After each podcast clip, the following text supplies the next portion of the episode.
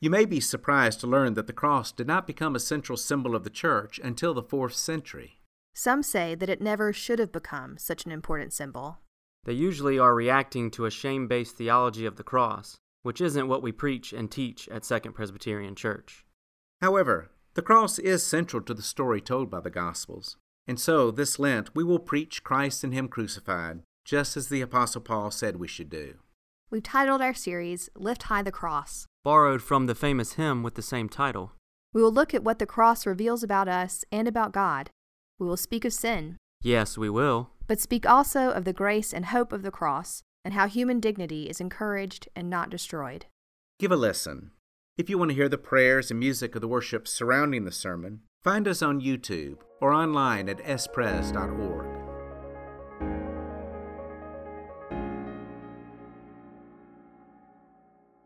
Let us pray. Holy God, may the words of my mouth and the meditations of our hearts be acceptable in your sight, O Lord, our rock and our Redeemer. Amen. Listen for what new word you can hear from an often heard parable. Then Jesus said, There was a man who had two sons. The younger of them said to his father, Father, give me the share of the wealth that will belong to me. So he divided his assets between them. A few days later, the younger son gathered all that he had and traveled to a distant region, and there he squandered his wealth in desolate living. When he had spent everything, a severe famine took place throughout that region, and he began to be in need. So he went and hired himself out to one of the citizens of that region, who sent him out to his fields to feed the pigs. He would gladly have filled his stomach with the pods that the pigs were eating, and no one gave him anything. But when he came to his senses, he said, How many of my father's hired hands have bread enough and to spare, but here I am dying of hunger. I will get up and go to my father, and I'll say to him, Father, I have sinned against heaven and before you. I'm no longer worthy to be called your son. Treat me like one of your hired hands. So he set off and went to his father. But while he was still far off, his father saw him and was filled with compassion. He ran and put his arms around him and kissed him. Then the son said to him, Father, I have sinned against heaven and before you. I'm no longer worthy to be called your son. But the father said to his slaves, Quickly bring out a robe, the best one, and put it on him. Put a ring on his finger and sandals on his feet. And get the fatted calf and kill it, and let us eat and celebrate. For this son of mine was dead and is alive again. He was lost and is found. And they began to celebrate. Now, his elder son was in the field, and as he came and approached the house, he heard music and dancing. He called one of the slaves and asked what was going on. He replied, Your brother has come, and your father has killed the fatted calf because he has got him back safe and sound. Then he became angry and refused to go in. His father came out and began to plead with him, but he answered his father, Listen, for all these years, I've been working like a slave for you, and I've never disobeyed your command. And yet you have never given me a young goat so that I might celebrate with my friends. But when this son of yours came back, who has devoured your assets with prostitutes, you killed the fatted calf for him. Then the father said to him, Son, you are always with me, and all that is mine is yours. But we had to celebrate and rejoice because this brother of yours was dead and has come to life. He was lost and has been found. Our other passage is the prayer prayed from the cross Father, forgive them, for they know not what they do. The word of the Lord. The Chapel of the Prodigal sits on the edge of the Montreat College campus. It has its name because of the beautiful fresco on the chancel wall. Ben Long portrays the parable with rich, vibrant colors. He does a remarkable thing. Normally, God is identified with the Father, but Long adds the mother of the sons to the scene. Now, to understand God's love, you can look at both the Father and the mother. More to the point, look at the Father's arms and the mother's eyes. The Father's arms, one raised in praise, and the other draped around his Son, who is in a crumpled heap, physically spent from the weakness of starvation and the journey home, spiritually spent from humiliation and shame. And the Son's healing has begun because of the Father's embrace. Now, the Father's embrace of the Son is all that is needed to provide a powerful backdrop in a chapel meant for the proclamation of the gospel. But the betrayal of the parable by Long has greater depth when you see the mother as an equal partner. While the father is embracing the younger son, the mother's eyes are fixed on the older son. Her eyes bridge the distance the son has created by standing apart in righteous indignation that this disgrace he refuses to acknowledge as a brother anymore is called a son, is welcomed home, and is going to be honored with a feast. Long beautifully captures the betrayal of God's love in this parable because both sons can't seem to be in the same place at the same time. When one son is near, the other is at a distance.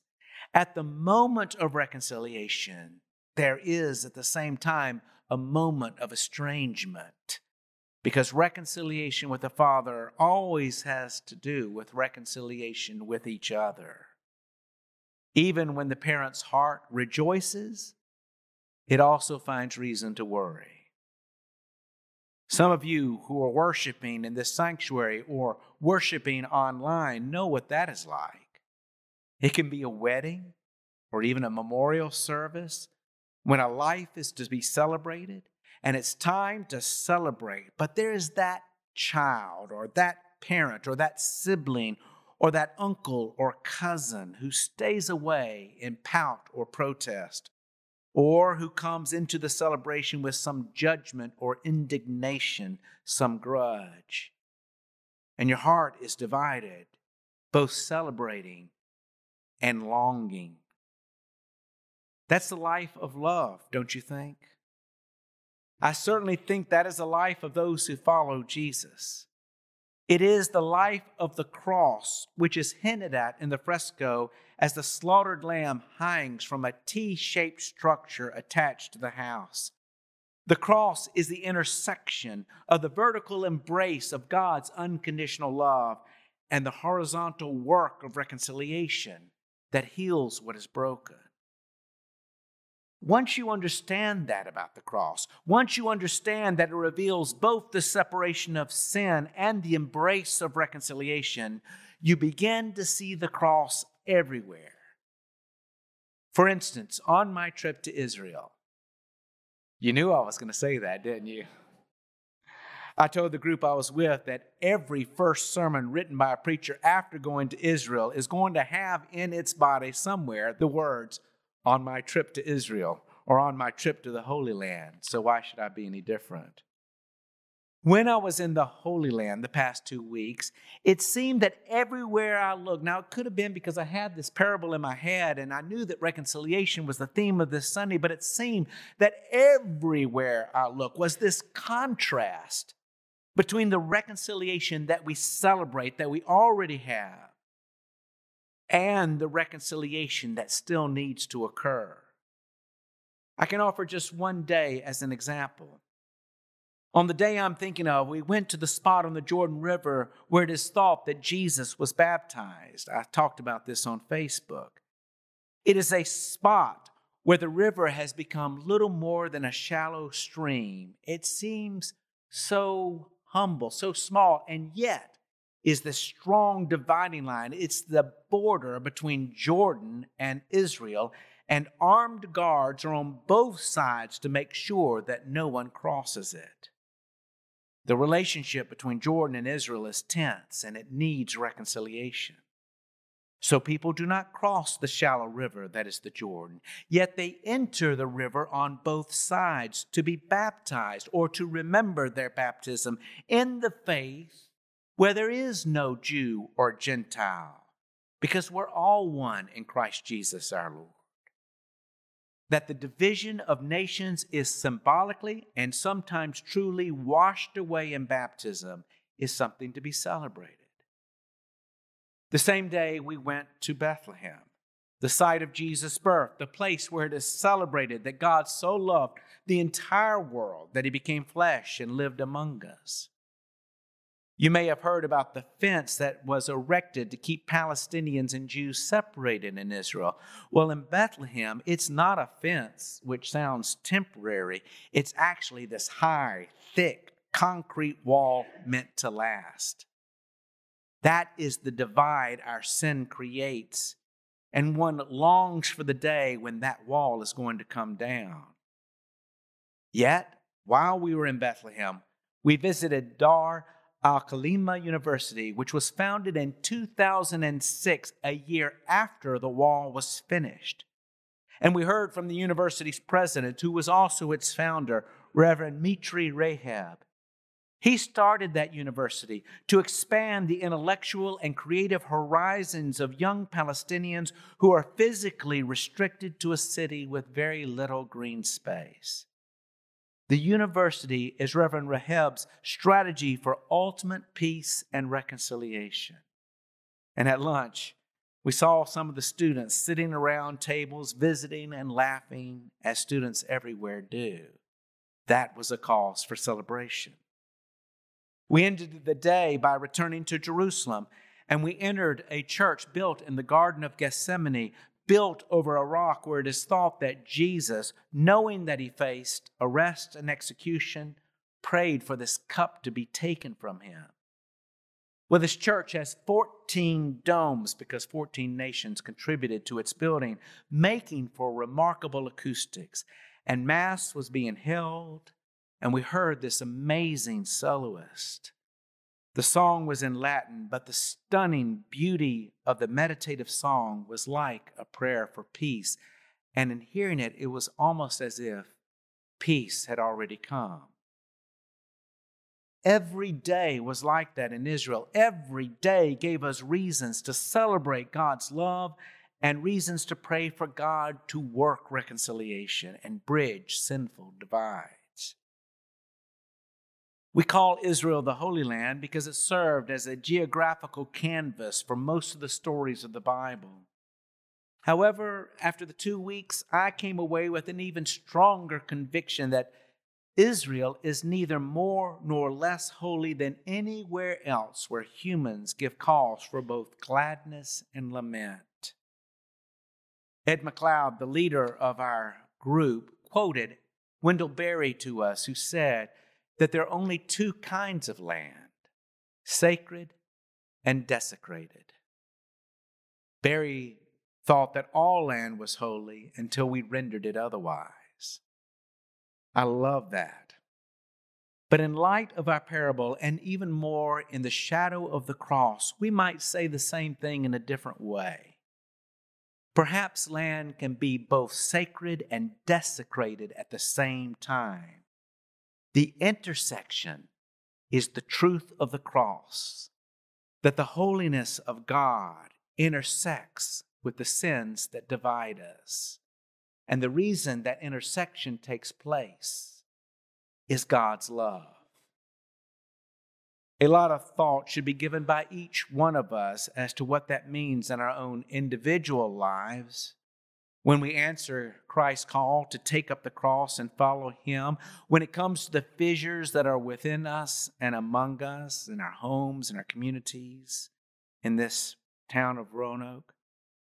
But on this day, when we ordain and install elders to lead this church, we might also think together what it means to be the body of Christ that is called to take up the cross. How can we even more embrace each other within the church as the Father embraces the Son, loving each other despite our flaws? How can we then have the eyes of the mother in looking past the church walls at the divides in the world that need to be bridged? How can we show the world the vertical love that embraces us and the horizontal love that is working to heal divides?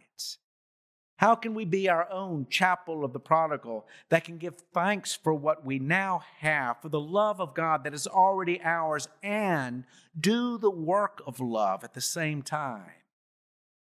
In short, how can we be the church that lifts high the cross, that celebrates a vertical love that is unconditional, and a horizontal love that reconciles? It'll be the responsibility of our session to regularly ask those questions in leading us as a body. But it's our shared responsibility to answer those questions and how we worship and witness together. Second Presbyterian Finding Direction by Following Jesus.